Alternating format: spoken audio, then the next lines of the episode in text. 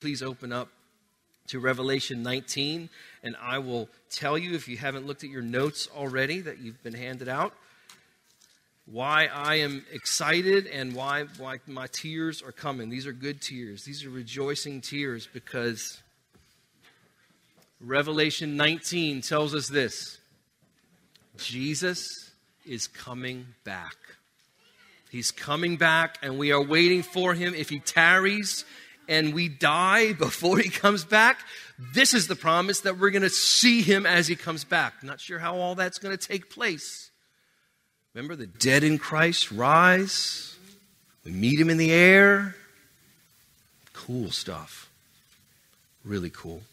I have to mention Rick because uh, it's September 11th. Rick was at the Pentagon on September 11th, 2001.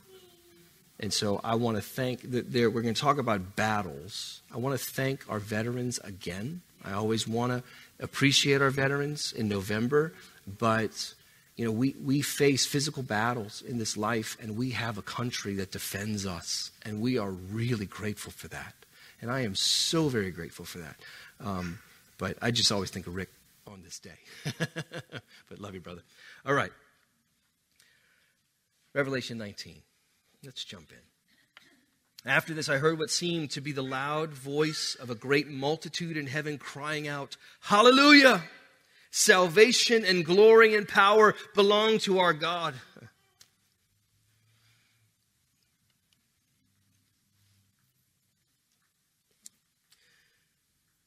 For his judgments are true and just.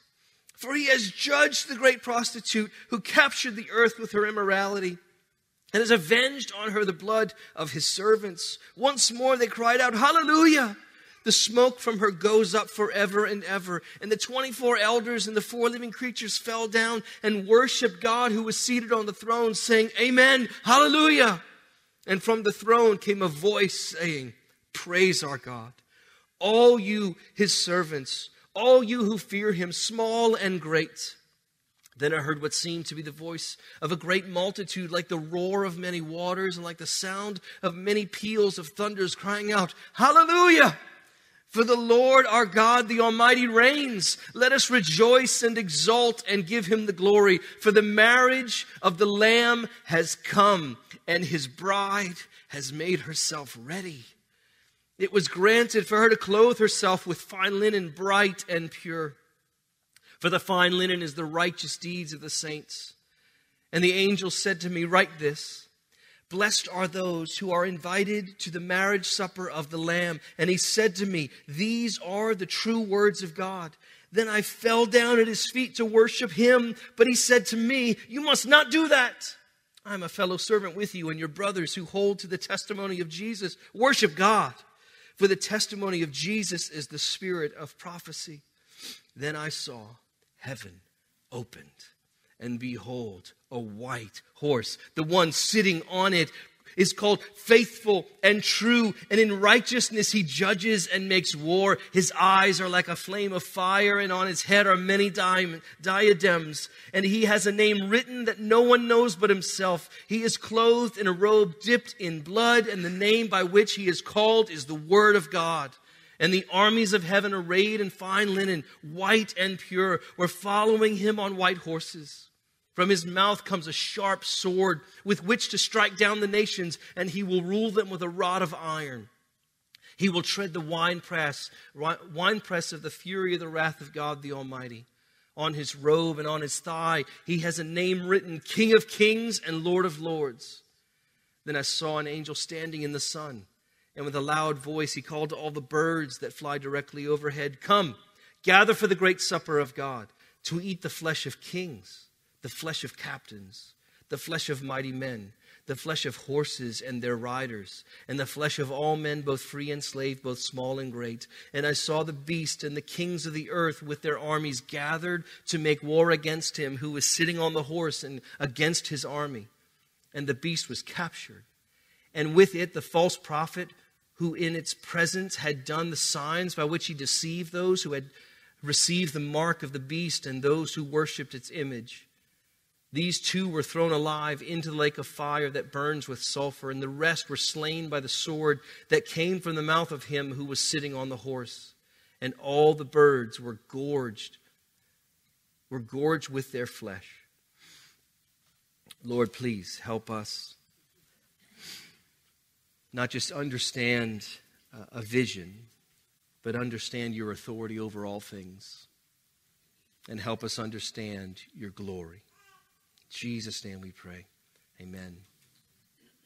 Picture with me, if you would, a small village in the valley of mountains with a stream that runs through that village. And everybody is living their lives, and they, they came to that village because of the stream A few generations before, perhaps, they had started coming because before this it was filled with water. A few miles upstream, there's a huge dam that's holding back the water. And maybe the generations after the ones who had built the dam to be able to settle in the valley, maybe they, they, their voice was lost on their children and their grandchildren, their great grandchildren. Like, hey, make sure that you just remember there's a dam upriver be careful because things happen. But maybe they were just living life and they began to forget about the dam and forget about the danger of living a few miles downstream from that dam, and they got comfortable and they were just living their life. But some people came and would say, Hey, remember, there's a dam upriver that we, we should pay attention to. No, don't worry about that. We're, we're secure. We have everything we need. This is good. We have the stream. It's all right. See, it's, it's dangerous to get so comfortable when there's a looming potential energy upstream. We, we can get uh, distorted and comfortable with the kinetic energy, things going on around us all the time. Uh, we get just in the busyness of life and things, we forget things, and oh, I don't have time for that. I overlook this. We live in a world that's all about the kinetic energy but doesn't understand there's a potential energy, energy which is basically God's hand acts as the dam to all of the power of heaven. And that power of heaven is being held back by him. Now, thankfully, it's so powerful that he lets it overtop his hand to spill into our lives today. And in the redemption that we live, we're feeling the foretaste and the foreshadowing of what we'll experience in heaven in glory. But his hand is holding something back. His hand is holding back for believers the ultimate fulfillment of all of his promises to us that will be sinless in heaven. There'd be no more tears and no more suffering. The pain that we walk through life will be completely gone. So he's holding that back in some ways, but he's also holding back his ultimate judgment on rebellious, proud sinners. But remember, every day he doesn't unleash the full power of heaven is a mark of his patience because he wants more people to come to him. He wants more people to experience the grace of the power of heaven not the judgment that sends them out to never experience heaven again.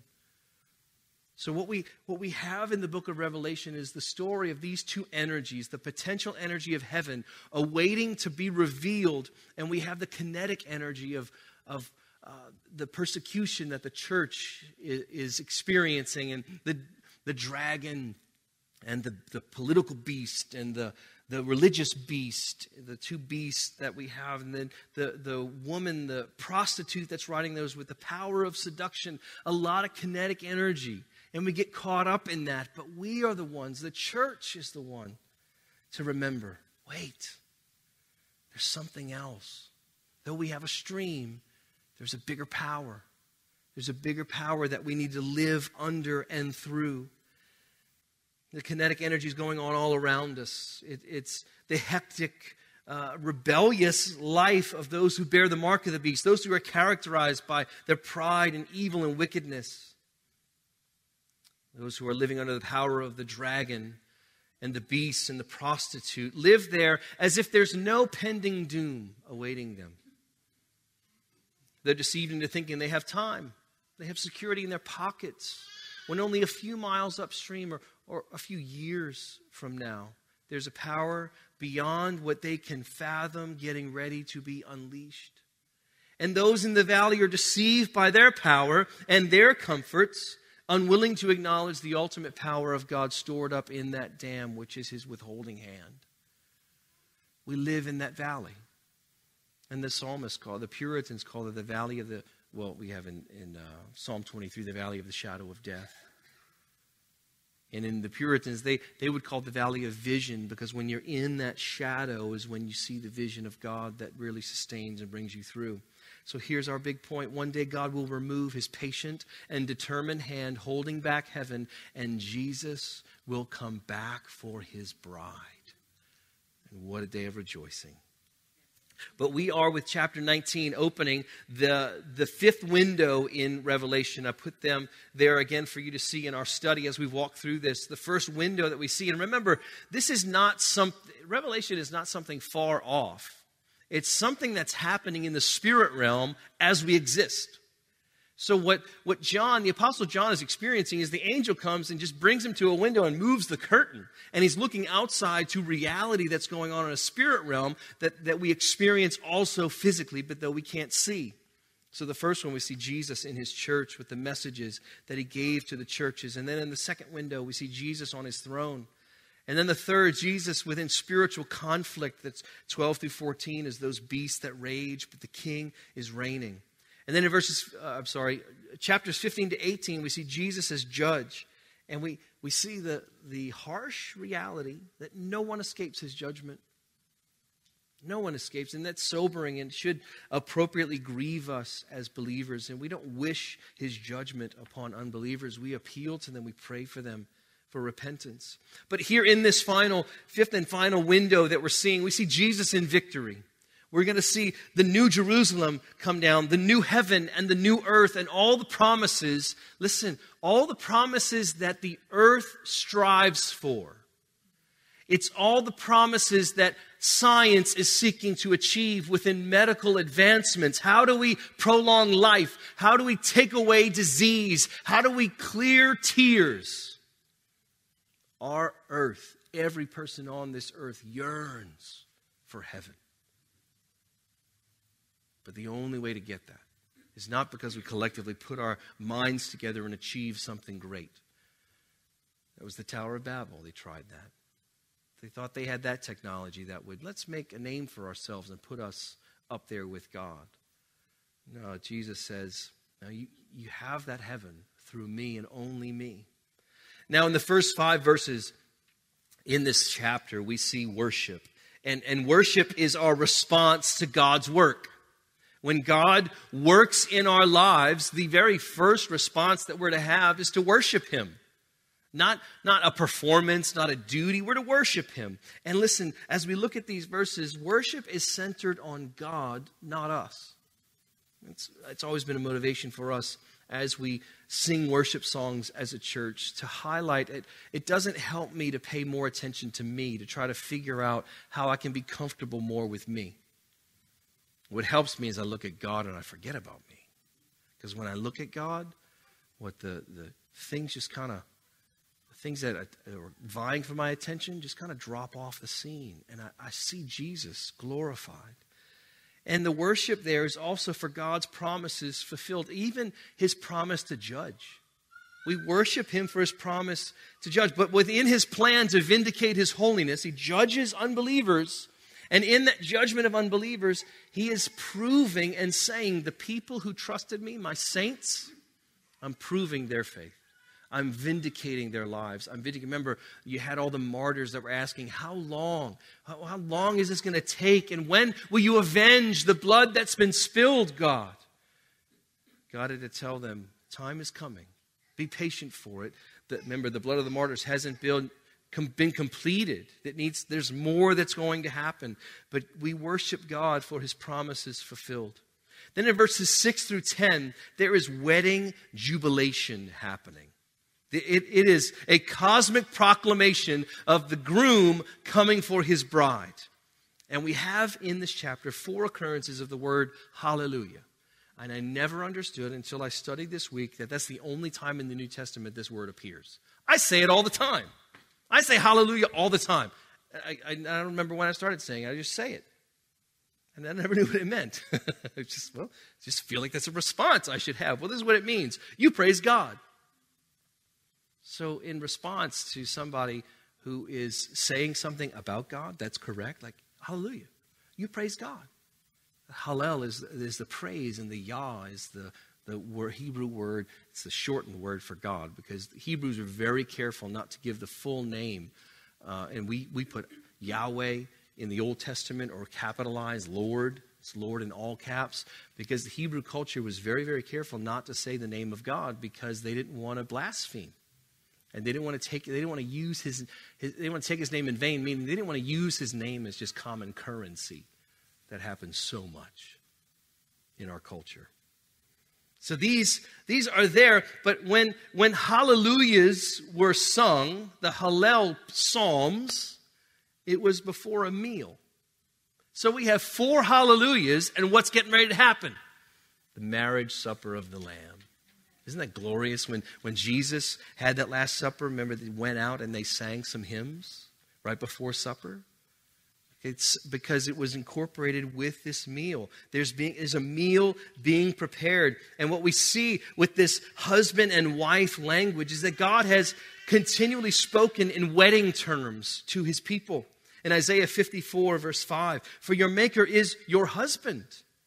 In Ephesians 5, we learn husbands love your wives as Christ loved the church and gave himself up for her.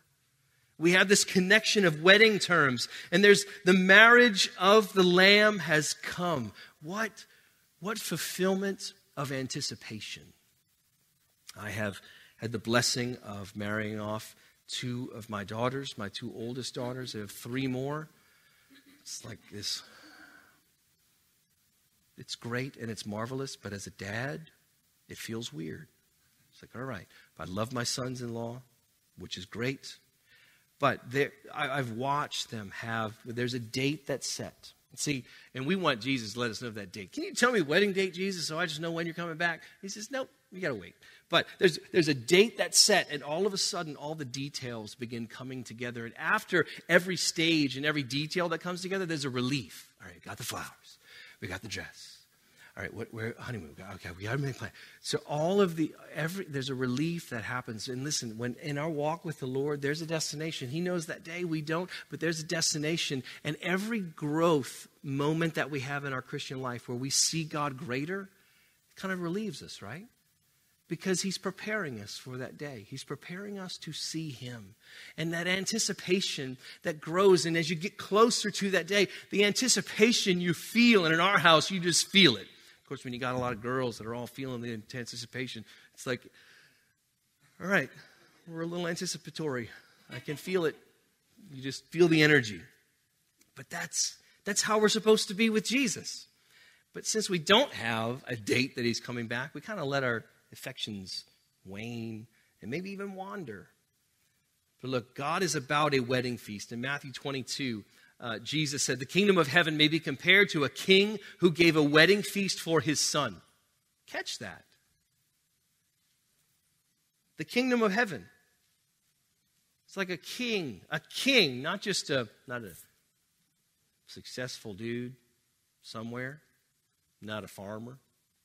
King, all authority king who gave a wedding feast for his son. Now, back then, they knew when people with nobility and that type of power, that was, it, it was a deal.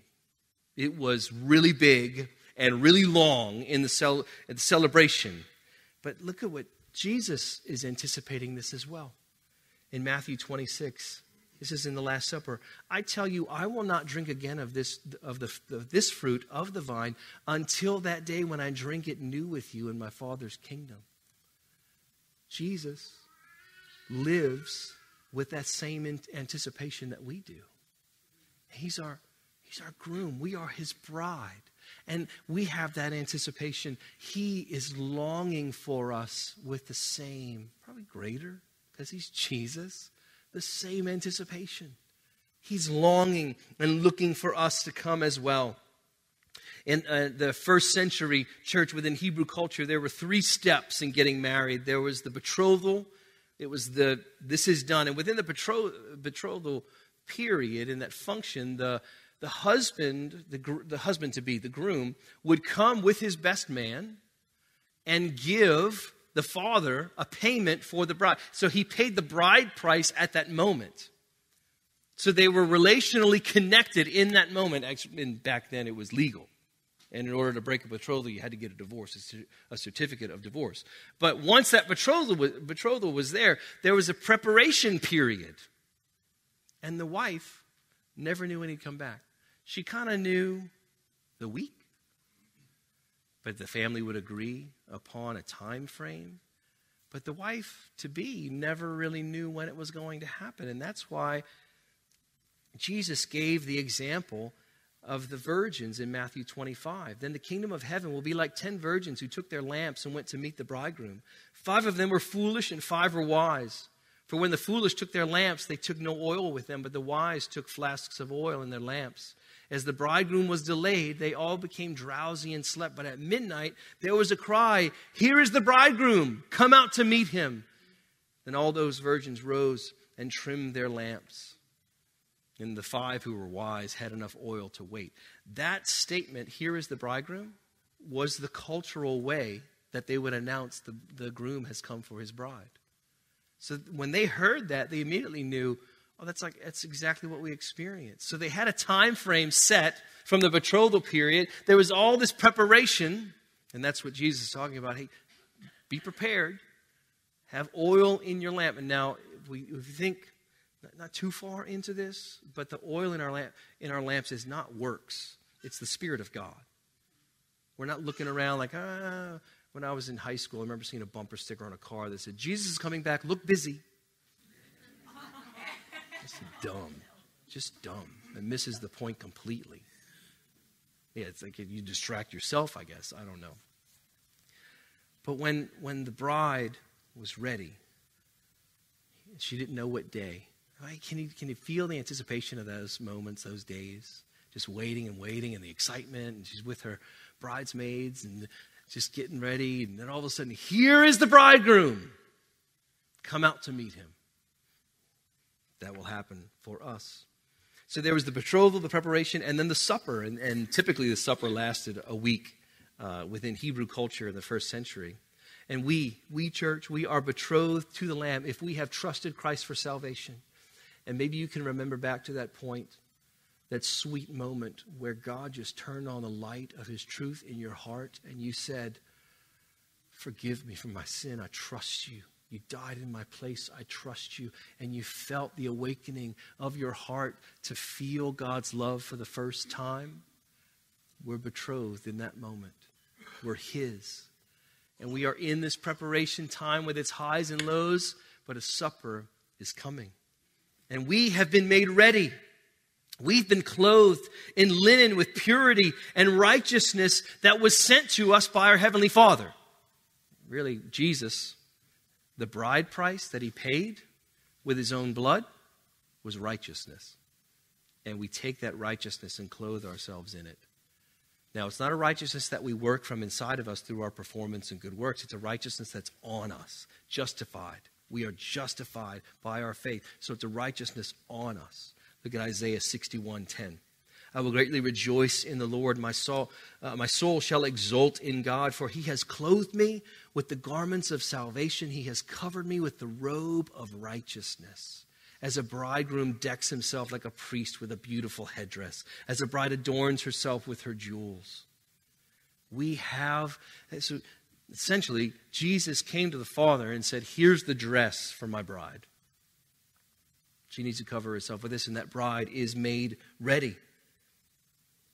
Ready for that moment to hear the cry, Here comes your bridegroom. And then look, in verse 9, there's this overwhelming emotion that comes over the Apostle Paul. There is such excitement and thankfulness that he falls down and worships the wrong person. He is so taken by this moment, I believe, that he just falls down and worships. And the servant says, Whoa, whoa, whoa. Can't do that. Remember when the, the healed paralytic tries to worship uh, Peter and John? They'd say, Whoa, we're just a man like you. No, no, no, no. We're going to worship Jesus. He says, Worship God. But then there's the joy of consummation. the moment that we are with Jesus. And, and chapter 22, verse 4, and we see his face. Oh, we see his face. When I was in high school, I tell my students this over at Northlake. I teach the senior class so they can handle it without giggling too much, so I trust you will not giggle too much. When I was in, uh, in high school, I used to ask the Lord, please don't come back until I've gotten married and had a lot of kids. Because I wanted to have sex. I didn't want to not experience that. But my faulty, and, and experience the pleasure of having kids. Now, my faulty thinking was this I thought that that type of experience that we have on this earth would be wiped away and we wouldn't have an experience like it in heaven, but that's the wrong understanding of heaven. Heaven is everything that God created that He said was good, exponentially personified. So I believe that our experience in heaven will be the ecstasy that we experience in physical intimacy, but never stops. Can you imagine enjoying life like that? That's pretty cool. That's something to look forward to. So I, I tease my wife. Like, in heaven, we're not going to be married, but uh, my friendship, I can still expect to grow with her. That's a good thing. But it's like, I'm going to live right next door to you. We'll have our mansions and stuff. I'm going to be right next door to you. And I'm not going to annoy you anymore because you won't have that sinful response to me and, and my little my little annoyances to try to get you aren't going to bother you like they do here. Like one of, one of the funniest, my son has picked this up too. One of the funniest things that we enjoy about my wife is when I make her irritated with me. I don't know why that is, but it's just weird. But she's just gets this mood look on her face. Owen and I just laugh because all our response is just laughter. So we enjoy that. but the joy of our consummation when Jesus comes back, is going to be better than anything we can imagine it could be. Anything we can imagine it could be. And then, verses 11 through 21, we see Jesus coming on this white horse. Even though we don't hear his name connected to the rider, we know through the names that are given, this is Jesus. Now we see heaven opened. Remember the sixth seal in Revelation 8 the sky vanished like a scroll. I mean, God literally just opening up heaven and sending Jesus. And the command is to look at a person. It's not to go out and perform a duty. It's not, all right, go, witness, love. No, it was look. Look. When we see Jesus, we'll naturally go and witness and love like he does. But listen, this is the point of the whole book of Revelation. I think mm, it can be argued the whole point of the Bible? Jesus coming back. Now we have we need we need this the part in the Gospels. We need that his death for us, his resurrection. We need that because he wouldn't be coming back for us if we didn't have that. But this is the culmination of everything, church. Everything. Jesus is coming back for his bride. This is the consummation that God foreshadowed in Genesis 3. This is the culmination of all the works of God to preserve his people, even in their suffering, in their brokenness, to fulfill his covenant promises to them. Remember the hymn, When We All Get to Heaven? What a day of rejoicing that will be when we all see Jesus. We will sing and shout the victory because he's coming with this victory. See, the characteristics oh, you remember the first time he came riding on a donkey to bear the burden of our shame and our sin? Next time, comes on a horse. He comes on a, on a horse as the conquering, the one who has conquered, conquering hero. And the characteristics of the rider on the horse, they, they're exactly what we see as God, Jesus presented himself to the seven churches uh, in Asia. He, he's saying, Look, here's who I am. This is who I've got the I'm faithful, faithful witness, and I'm true, and I'm reliable word of God, and the sword coming out of my mouth, eyes of fire. We see all of those in the beginning of this book. So Jesus is letting them know this book is to encourage you because the same Jesus that you experience in this life, he's the one that's coming. He's real. He's real. He is the real thing, and he will come back. This rider that we see is faithful and true, the faithful witness of God's love and his power to overcome our death and sin. He is true, as in the real thing with eyes of fire. He has a name that's above every name. It's a name that, that no one knows but himself back in the, in the first century, even before that. Uh, names were, when you use somebody's name, you were exercising authority over them. And when Jesus interacted with the demons and they said, We know who you are. You're son of the Most High God. They were trying to like use his first, middle, and last name like he was in trouble. Oh, you watch out, Jeffrey Owen Earhart. You watch out. Coming after you. Like this weird authority coming over. They, they, I don't know if you ever knew my middle name. My middle name's Owen. I named my son that. I just kind of threw that out there. I don't know. but Jesus is saying this Nobody's got my authority, so they can't have my name just yet. But there will be a time when we share his authority in heaven, we'll know that name. Remember, and I think we'll find out a name that he's got for us too. And what, what a moment, what a consummation. And he is clothed, his clothing is dipped in blood. Whose blood? His own blood. It's characteristic of his death, defeating death and he is the Word of God. Remember, this is the same John that wrote in his gospel account in the beginning was the Word, and the Word was with God, and the Word was God. This is Jesus. And if he's the Word of God, Jesus is God's speech. He has spoken to us, Hebrews 1, he has spoken to us by his Son. So we listen and he is, the, I love this title, he is the King of Kings and Lord of Lords. And he wears a crown, and on that crown are many diadems, many. In the original language, a lot, more than you can count. But here, think about this. Each one of us is one of those diamonds on his crown. Isn't that awesome? It's just awesome. And he comes battle ready. He shows up with his army. I believe that's the saints of God in their, on their white horses, in their pure linen. I think it's the righteousness that we see that Jesus gives his bride. But remember, we looked at this with the Armageddon stuff. The battle that's being prepared for is never fought because that wasn't the real battle that Jesus won. Where did he win the battle? He already won it on the cross. That's the biggest battle. He defeated death.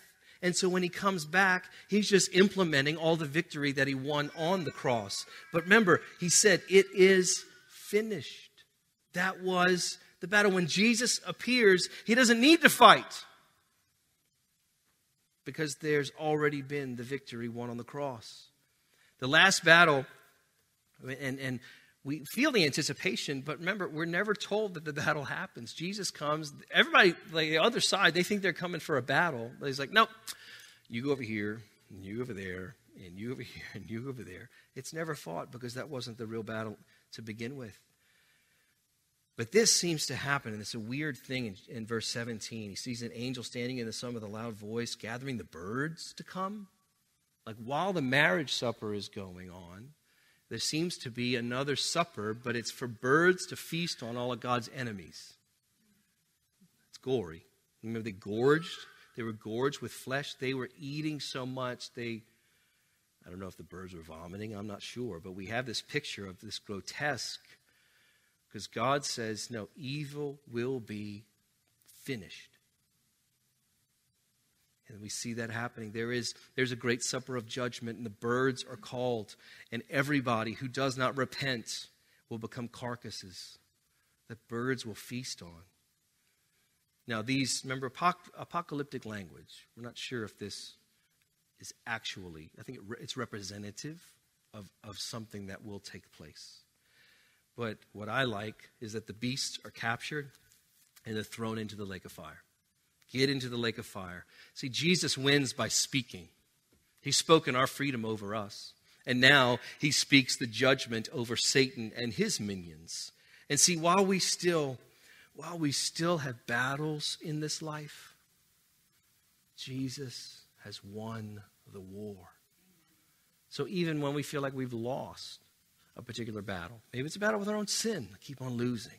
Now, there's going to be a day when it's all going to go away because we will see Jesus, and in an instant, we will have new resurrected bodies that will not be capable of sinning anymore. I really hope and long for that day. So, how, what do we do with this? Church, we keep looking at Jesus. We keep looking at him. We keep looking at how he's been revealed to us. We keep looking at him. And when we look at him, we love him. And we want to stay in love with him. And we want to see his preeminence, his exaltation. He's first in everything. And when we see him, we love him, we feel his love. And then we naturally go out and we witness and we love and we serve and operate by a faithfulness that he provides. That's what we do. He's coming back. So look, it's going to be okay. He's coming back. It's going to be okay. He's coming back. Let's pray. Lord, I, I thank you for the excitement of anticipation. And I pray that you would renew that anticipation of your coming. I pray that you would renew it in, in uh, deep ways for us that begin to cause us to think differently about the life that we're living, the choices that we're making, or, or the investments that we're making. God, all of that. I pray that we would live in light of eternity. We would live in light of the day that you will come back for us. And we will operate by the power of your Spirit, the oil in our lamp, God. We would operate with that, and our light would be shining so we can hear you say, Here comes the bridegroom. God, hasten that day. But Lord, please save so many of our loved ones. Save them all.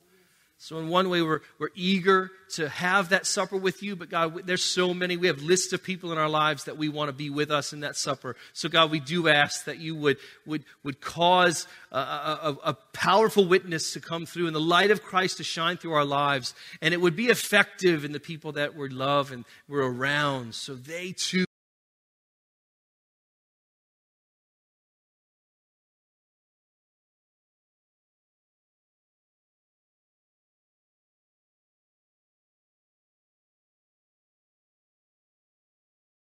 Reminded. So I prayed for this, but this is how we're going to go. We're going to go joyfully, looking for Jesus, seeing him exalted, but looking for his return. Let's remind ourselves. Go, therefore, and make disciples of all nations, baptizing them in the name of the Father, and of the Son, and of the Holy Spirit, teaching them to observe all that I have commanded you, and behold, I am with you all.